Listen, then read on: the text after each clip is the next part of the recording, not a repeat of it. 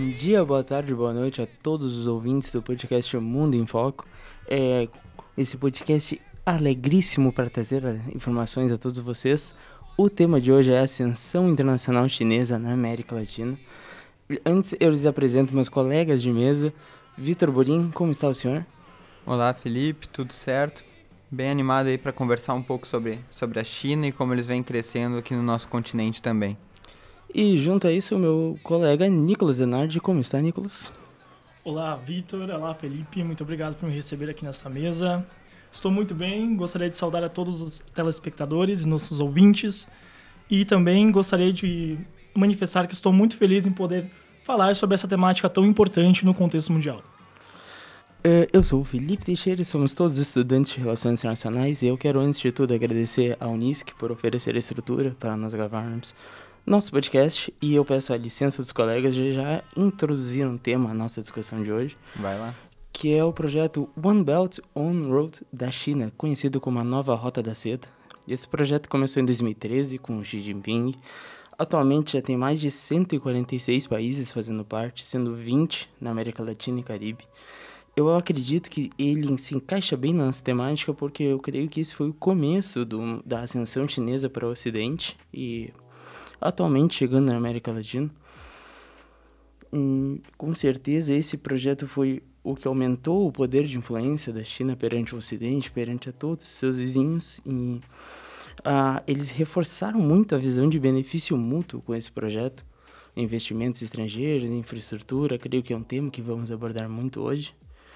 Fico aberto à opinião de vocês, se concordam comigo. Eu acredito que esse é o começo de um futuro movimento de uma possível hegemonia chinesa. É, eu não descarto isso aí, Felipe. Se a gente for olhar um pouquinho para a história da China, esse crescimento nos últimos 40, 50 anos, a gente pode trazer, né? Lá pelos anos 80 e 90, a influência da China ficava um pouco mais ligada a seu território. E os países, enfim, os países vizinhos, a região do Mar do Sul da China ali, que até hoje é bastante disputada, e uma influência mais localizada, né? até por questões populacionais. É, a população de países como Singapura, por exemplo, é de hegemonia chinesa, tem toda a questão de Taiwan. Então, a China demorou um pouco para se expandir para outros lugares mais distantes do globo, como é o caso, por exemplo, da América Latina, né? um território que sempre esteve sob a influência dos Estados Unidos. Bom, exatamente como o Vitor salientou, historicamente na América Latina temos um claro alinhamento ideológico e político com os Estados Unidos. Isso pode ser explicado a partir do conceito de bandwagon, idealizado por Kenneth Waltz para explicar essa situação na qual os estados mais fracos alinham-se a uma potência de maior pujança, justamente para se projetar internacionalmente e balancear o poder com as demais nações. A política da boa vizinhança de Franklin Roosevelt que consistia em investimentos e venda de tecnologia dos Estados Unidos para os demais países da América Latina, em troca do apoio restrito à política norte-americana, serviu para consolidar e prolongar essa aliança. Por essas razões, a política externa dos países latino-americanos esteve tradicionalmente centrada na figura dos Estados Unidos, transitando entre períodos e governos de alinhamento automático, pragmático e de equidistância. Equidistância é essa que tende a ser a postura a ser utilizada pelos países latino-americanos nesse novo cenário de ascensão do poderio chinês e da transição da hegemonia global. É, a gente pode trazer também, né, que a América Latina e o Caribe eles podem ser o palco, um dos palcos principais dessa disputa pela hegemonia mundial que a gente enxerga hoje entre os Estados Unidos e a China. É a primeira vez na história que a China consegue ocupar esse território de, de maneira bastante forte, principalmente na questão econômica um lugar que tradicionalmente era norte-americano. E o método de atuação da China ele é bastante diferente do norte-americano na história. Se a gente for pegar alguns exemplos, a gente teve ditaduras implantadas em países da América do Sul que tinham por trás a mão dos Estados Unidos e projetos norte-americanos de influência. A China, pelo menos até hoje, não está muito preocupada com esse tipo de intervenção, não está condicionando a sua presença econômica às mudanças internas nos países. Então não depende muito se o governo é muito de direita, muito de esquerda, a China está lá fazendo sua parte economicamente e bastante ativa nos países da região. Sabe, Vitor, que isso até é um ponto uh, da coexistência pacífica da China, que seria tipo as normativas de relações internacionais da China, são cinco pontos, os quais eu não me recordo dos cinco agora, Mas um deles é isso, é não intervir na, na política nacional, independente de ideologia, etc. Deixa bem claro esse interesse que a China não quer se alinhar somente a um tipo de governo. Exatamente. O governo chinês ele tenta pautar a sua ação nos fóruns mundiais de modo a apresentar o país como um apoiador das regras e das normas internacionais, tais como o pacifismo e a não intervenção. Também procura consolidar uma imagem positiva como provedora dos bens públicos globais e colaboradora dos projetos para lidar com as mudanças climáticas. Com isso, obviamente, ela objetiva projetar-se como um good citizen do sistema internacional. É, e é um exemplo, não é o tema do nosso trabalho, mas é um exemplo recente que retrata bem isso que o Nicolas comentou, que o Vitor comentou, e da, dessa coexistência pacífica, que é a China não tomar partido no conflito Rússia Ucrânia, não querer se envolver nesse conflito. Uh, a gente está não é o tema do trabalho, mas é um exemplo claro para os ouvintes entender a China não tem a menor pretensão de ser um pacificador mundial e naquele discurso e todo mundo sabe o país de trazer democracia para todos, eles simplesmente têm seus interesses. Se o outro país concorda, beleza, eles fazem o comércio. Se não concorda, eles seguem a vida dele e era isso. É, parece que essa influência chinesa ela vai além das questões ideológicas e tal que muito foram preconizadas, né, em tempos também de Guerra Fria, em que isso era completamente importante para a ação do país é, relacionada à sua política externa. Então a China vai mais na questão dos números mesmo e, e tentando expandir, expandir o máximo possível. E é legal, é legal de comentar também que os investimentos chineses eles se dão em muitas áreas, muitas áreas mesmo. Nos países latino-americanos, a gente percebe algumas carências, por exemplo, de infraestrutura. Então, até por questões de território, né, não é, não, não é um local muito acessível em todas as suas partes. E muita questão histórica também, não Isso. países ricos, né? Pois é, então nunca se teve um investimento muito forte na infraestrutura de qualidade na região e a China tem diversos e diversos projetos que, por meio de suas empresas estatais, tenta implementar no, tenta implementar no continente. Eu vou trazer alguns exemplos, tá? Bem rápidos aqui. Mas a China tentou, esse não foi bem sucedido por enquanto, construir um novo canal do Panamá, só que na verdade na Nicarágua. Então esse, esse projeto começou, ele foi aprovado, mas hoje ele encontra-se parado. Quem sabe daqui a uns anos ainda pode ter alguma movimentação. A China também investiu em refinarias de petróleo em países como Costa Rica, em barragens hidrelétricas na Argentina, numa base espacial na cidade de Neuquén, no, na Patagônia Argentina. Fez um acordo recentemente, nesse ano ainda, de 8 bilhões de dólares para a construção de uma usina nuclear na Argentina, de energia nuclear, seria a quarta desse tipo no país. Mais de 15 bilhões de dólares já foram investidos em mineração no Peru. Então a China compra mais de 50% do cobre que o país peruano produz. Um porto na cidade de Xangai, também muito importante, que já foram investidos mais de 4 bilhões de dólares além da construção do metrô de Bogotá. Bogotá é uma das principais cidades colombianas, uma população enorme, e a China financiou a construção do metrô da cidade, que trouxe bastante benefício para a população local. Então, cabe salientar também que a, a expansão internacional da China é global, não é somente focado na América Latina, mas é na América Latina e no Caribe onde essa política colhe mais frutos, né? Isso porque há uma ampla complementariedade econômica entre esses países. Então, isso é dizer que nós precisamos de manufaturados e bens tecnológicos, enquanto a China precisa de alimentos e de matérias-primas para a fabricação desses produtos. Essa relação explica o boom das commodities no início do século, que foi um período de forte crescimento para esses países, em grande parte devido ao protagonismo chinês. Ou seja, a China cresce e a América Latina cresce com ela, pois há uma maior demanda chinesa por matérias-primas latino-americanas. Essa dinâmica ela já não ocorre mais com os Estados Unidos pois ele se posiciona internacionalmente como concorrente das nossas economias. É o que acontece com a soja e o algodão. Até porque a sua produção de artigos tecnológicos e eletrônicos foi em grande parte transferida para a China, dados os menores custos produtivos. Por essa razão, a China atualmente é a maior parceira econômica dos países da América Latina e do Caribe, ao passo que os Estados Unidos perde relevância. Não sei qual é a opinião de você sobre esse assunto. Eu, eu fico interessado, eu sempre vou ficar interessado pela Revolução Chinesa, porque eu acho impressionante uma potência do tamanho da China, com a população que tem, crescer de uma forma, uh, não vou dizer orgânica, mas sem grandes conflitos. Uh, tivemos ali a, a, guerra comercial com os Estados Unidos, mas nunca houve um conflito uh, armado ou aberto. Estava até na época ali, acho que foi 2018, 19 ali, né, Trump ainda na na presidência havia o medo de uma nova guerra fria ou o medo de uma nova guerra uh, por baixo dos panos e não sei se foi por causa da Covid, eu não sei qual o motivo, isso esfriou total. Mas eu sempre vou achar interessantíssimo trazer números para as discussões também. E eu ia dar só uma ideia que o PIB chinês, em 2021, uh, ele fechou em 114 trilhões de, de yuan, isso dá mais de 17,9 trilhões de dólares numa conversão feita hoje, antes desse podcast. Uh, ele, imagina, um crescimento de mais de 8% em 2021, onde a meta do governo era 6%. Então, é, é impressionante que a China cresce mais que o governo deles imagina. E foi o único país das grandes potências que não teve uma contração econômica no primeiro ano da pandemia ali. Ao contrário dos Estados Unidos, por exemplo, que seria seu grande rival, que teve uma contração em 2020 de 3,4%. Então é, é, incrível, a China é incrível. Então, exatamente.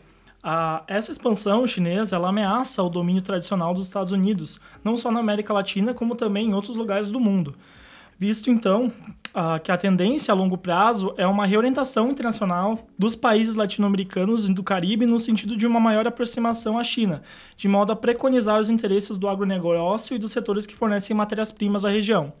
Isso, por um lado, é preocupante, né?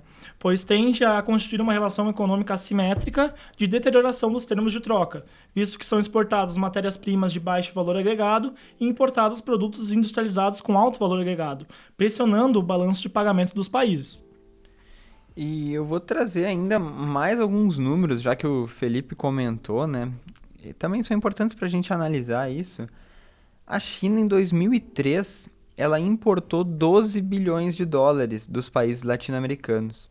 Em 2019, tá, 16 anos depois, essa quantia aumentou mais ou menos 15 vezes. Eles importaram 193 bilhões de dólares, ao passo que os Estados Unidos apenas duplicaram a quantia nesse mesmo período de tempo. E relacionado aos principais países latino-americanos, que são o México, né, que está sob uma influência norte-americana até por questões geográficas, a Argentina e o Brasil.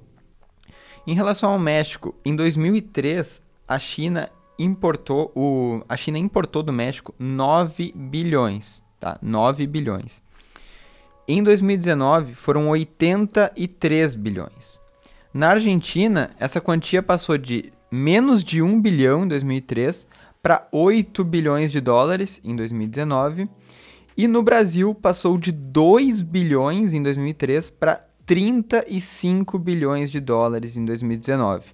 E no Brasil e na Argentina, a China se tornou o principal parceiro econômico, superando os Estados Unidos. Feito que ainda não foi alcançado no México, até pelas questões que, eh, geográficas e tal, de muita proximidade dos mexicanos com os estadunidenses, né? Mas, enfim, é algo a gente levar em consideração nessa discussão. É, tu deu exemplo da, dos investimentos no México e eu trouxe os números da balança comercial do Brasil com a China, para a gente comparar com o da Argentina e da China, quando a gente fala em potência na América do Sul. E dando a título de curiosidade que o Brasil não assinou o, o contrato uh, do One Belt and Road. Então, nesses 146 países, 20 da América Latina, o Brasil oficialmente não está envolvido. E nem o México. Ah, desses que eu citei aqui, somente a Argentina. E foi recente, foi agora no começo desse ano. Exato. E, e aí, vamos entrar numa discussão que eles são participações basicamente intrínsecas do projeto, mas que não precisam do contrato por serem é, parcerias antigas já. Mas o que eu ia comentar da balança comercial é que não sei se eu dou os números exatos de exportação e importação, ou só a balança em si, Pode ser. Eles deram sinal positivo, tá, gente? Estão nos vendo, mas o Nicolas concordou com a cabeça consciente. Uh, as exportações do, do Brasil para a China chegaram a 87,9 milhões de dólares, enquanto as importações chegaram a 47,6. Então foi um saldo positivo para o Brasil de 40,2 milhões de dólares. E aí eu comparo com a Argentina, que seria talvez a segunda maior potência da América do Sul, onde as exportações chegaram a 6,1 milhões para da China e as importações 13,5 milhões, ou seja, é um saldo positivo para a China de 7,4 milhões. É, é, é, eu acho impressionante o quanto a China vai se aproximando com o seu projeto de países que ou têm problemas econômicos, países que não têm tanto crédito nos bancos internacionais. É, eu acho que esse é, o, é um dos grandes focos da China. Claro que eles não deixam isso tão claros nos discursos, mas é evidente quando tu pega a lista dos 146 países que tá. Uh, eu deixo até a ideia do site rapidamente, é Green Finance and Development Center, é um centro de uma think tanking de pesquisa, caso alguém tenha curiosidade de pesquisar. Uh, eles, eles fica muito evidente o quanto que os países desenvolvidos não estão na, nesse, nesse hall de países envolvidos na nova Rota da Seda. É, e, e, nesse crescimento todo de comércio, negociações projetos de infraestrutura, coisas grandiosas que talvez a gente enxergue mais, né? A China também investe em outras questões que às vezes não ficam tão perceptíveis para nós. Por exemplo, nos últimos anos, vem sendo a principal credora de países como a Argentina e a Venezuela, que são países que enfrentam graves crises econômicas há anos, mas que têm um, um bom potencial assim de recursos naturais e uma população grande também, e de repente nos próximos, nos próximos anos pode, podem se tornar parceiros estratégicos bastante importantes para a China. E outra questão é o investimento em tecnologia, né? Então, o controle talvez das redes de 5G em alguns países através da, da Huawei, que a China pretende. É, são questões para se aprofundar também numa questão que passa somente da economia, mas dialoga também com o soft power chinês, né, Nicholas? Exatamente. O soft power é um conceito criado por Joseph Nye para explicar o desenvolvimento da esfera da indústria cultural dos Estados Unidos. Trata-se então da habilidade que um país possui de afetar os outros por meio da atuação e da persuasão. Por isso, a nação utiliza-se de ferramentas culturais, como a música, o cinema, o esporte e a língua, para provocar relações de empatia e admiração na comunidade internacional. O continente asiático está despontando na criação de uma rede de soft power, por meio de produções culturais como os doramas, K-pop, mangás, animes, que estão tendo enorme repercussão internacional e aceitação. Por exemplo, temos filmes asiáticos ganhando Oscar em categorias principais e diversas músicas de artistas asiáticos nos top charts globais, assim como apresentações do Grammy, VMAs, discursos na ONU e afins. Em contrapartida, a gente pode perceber uma certa dificuldade da China em consolidar de fato o seu poder brando. Há diversas barreiras culturais que dificultam a plena inserção cultural da China no Ocidente. Observamos também que há uma reputação negativa construída para com a China que o país ainda precisa romper, sendo essa relacionada ao regime comunista. Com isso, a influência da China se limita ao âmbito econômico. O poder chinês está no fornecimento, nos projetos e nos investimentos que ele realiza, nos empréstimos que concede, nas tecnologias que cria e difunde. A China busca tornar os países dependentes da sua economia, e é nisso que reside a sua estratégia de expansão internacional. Ela ainda tenta pautar a sua ação nos fóruns mundiais, como já foi salientado, de modo a corroborar com uma imagem e um posicionamento internacional de alinhamento aos regimentos e normas do sistema internacional. E, mas o que a gente tem visto é que, apesar dos altos investimentos em produções culturais, da inserção dos meios de comunicação da China, em especial a CCTV em diversos países de sua zona de influência, a China não consegue exportar sua língua, seu cinema e seu modo de vida da mesma forma que as demais potências fazem.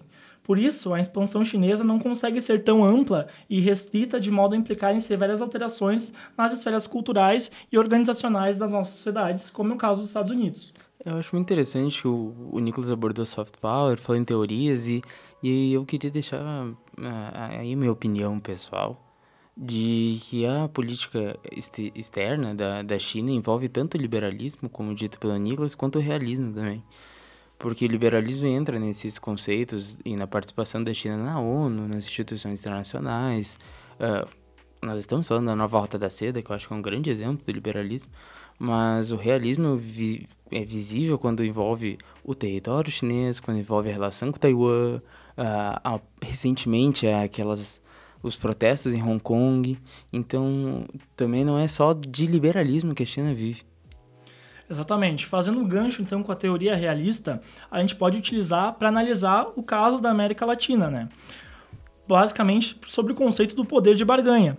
Então, se há, se há efeitos nefastos à expansão chinesa no continente, Caso haja uma ação coordenada e um planejamento regional e estratégico, a América Latina ela pode tirar proveito dessa situação, uma vez que ela tem o seu poder de barganha aumentado, pois estará negociando simultaneamente com os dois maiores players internacionais da atualidade, que é a China e os Estados Unidos, os quais possuem interesse estratégico na região. É, vou, infelizmente, nós estamos chegando próximo do final do, do nosso episódio, do nosso podcast especial. E eu queria comentar um último assunto para abrir para debate da mesa que nós devemos, como nós estamos falando sobre a ascensão na América Latina, tema muito recente que é a pandemia do Covid, que ainda não vencemos oficialmente, mas é muito bom ver novamente a universidade cheia, as aulas voltando, só falta chimarrão na sala. No Vitor. É verdade, falta, é verdade. Sim, sentimos falta. Mas houve. Uh, é uma matéria do, da BBC, que se quiserem pesquisar, e o assunto é diplomacia da Covid. Esse nome que foi dado segundo o coordenador do Centro de Estudos China-México da Universidade Nacional Autônoma do México, Henrique do Céu, de uma forma até pejorativa por Washington, tentando diminuir a política que a China adotou após conseguir controlar a pandemia de Covid em seu território, de exportar uh, máscaras, de exportar uh, respiradores, de ajudar países da América Latina, especificamente, e de uma forma a ampliar o seu conhecimento. E, e eu peço licença para falar as aspas do professor na reportagem, porque eu acho que vem muito ao caso do que nós estamos discutindo, porque ele fala que a China oferece um portfólio de opções para os países latino-americanos há mais de 10 anos. E eu vou abraçar as aspas dele que eu acho interessante. Se você tiver interesse por tênis de mesa, eu ofereço tênis de mesa. Se quiser tecnologia 5G, ofereço tecnologia 5G. Se quiser um trem de alta velocidade, um porto, um satélite ou até um empréstimo, aqui está. Exemplifico o professor uma postura chinesa. Uh, eu deixo isso para o debate de vocês, para ouvir opiniões de vocês, opiniões finais, despedidas, recados especiais para alguém. Sinta-se livre.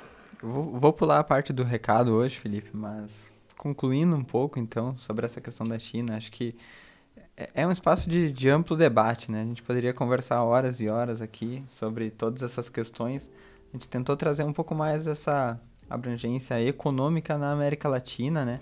E que nem tu trouxe muito bem a questão da pandemia, que no começo se enxergou a China como a principal vilã mas ao longo dos meses e, e, o tempo foi se passando, foi o primeiro país que conseguiu colocar vacina no Brasil, por exemplo, em outros países aqui do continente, tá? Então, isso chamou a atenção.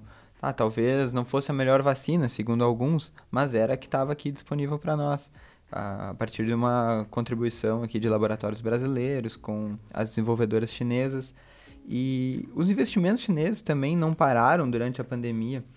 Até o vice-ministro de Relações Exteriores chinês, no ano passado, trouxe alguns dados do comércio entre a América Latina e a China no período de pandemia.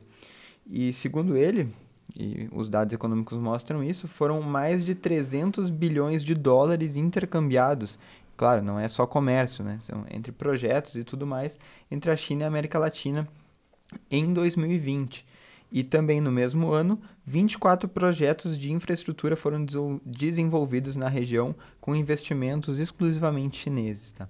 Então, embora estivéssemos em plena pandemia, a China não parou de investir na região e, enfim, acabou, na minha visão, aumentando ainda mais a sua influência. Exatamente, o projeto continua apesar dos apesares. Nicolas, deixo, se quiser dar um recado, alguma fala final no nosso podcast? Gostaria de agradecer aos meus colegas de mesa e a todos os ouvintes. Uma boa noite a todos. Valeu, pessoal. Boa noite, boa tarde, bom dia. Depende da hora que você está escutando. Boa né? madrugada, tem gente diferente. Eu agradeço a todos os que disponibilizaram o tempo para escutar o nosso podcast. E fiquem ligados, porque a qualquer momento pode ser um novo podcast Mundo em Foco.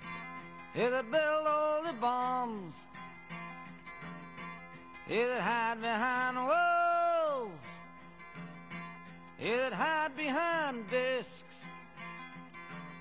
I just don't want you to know I can see through your masks.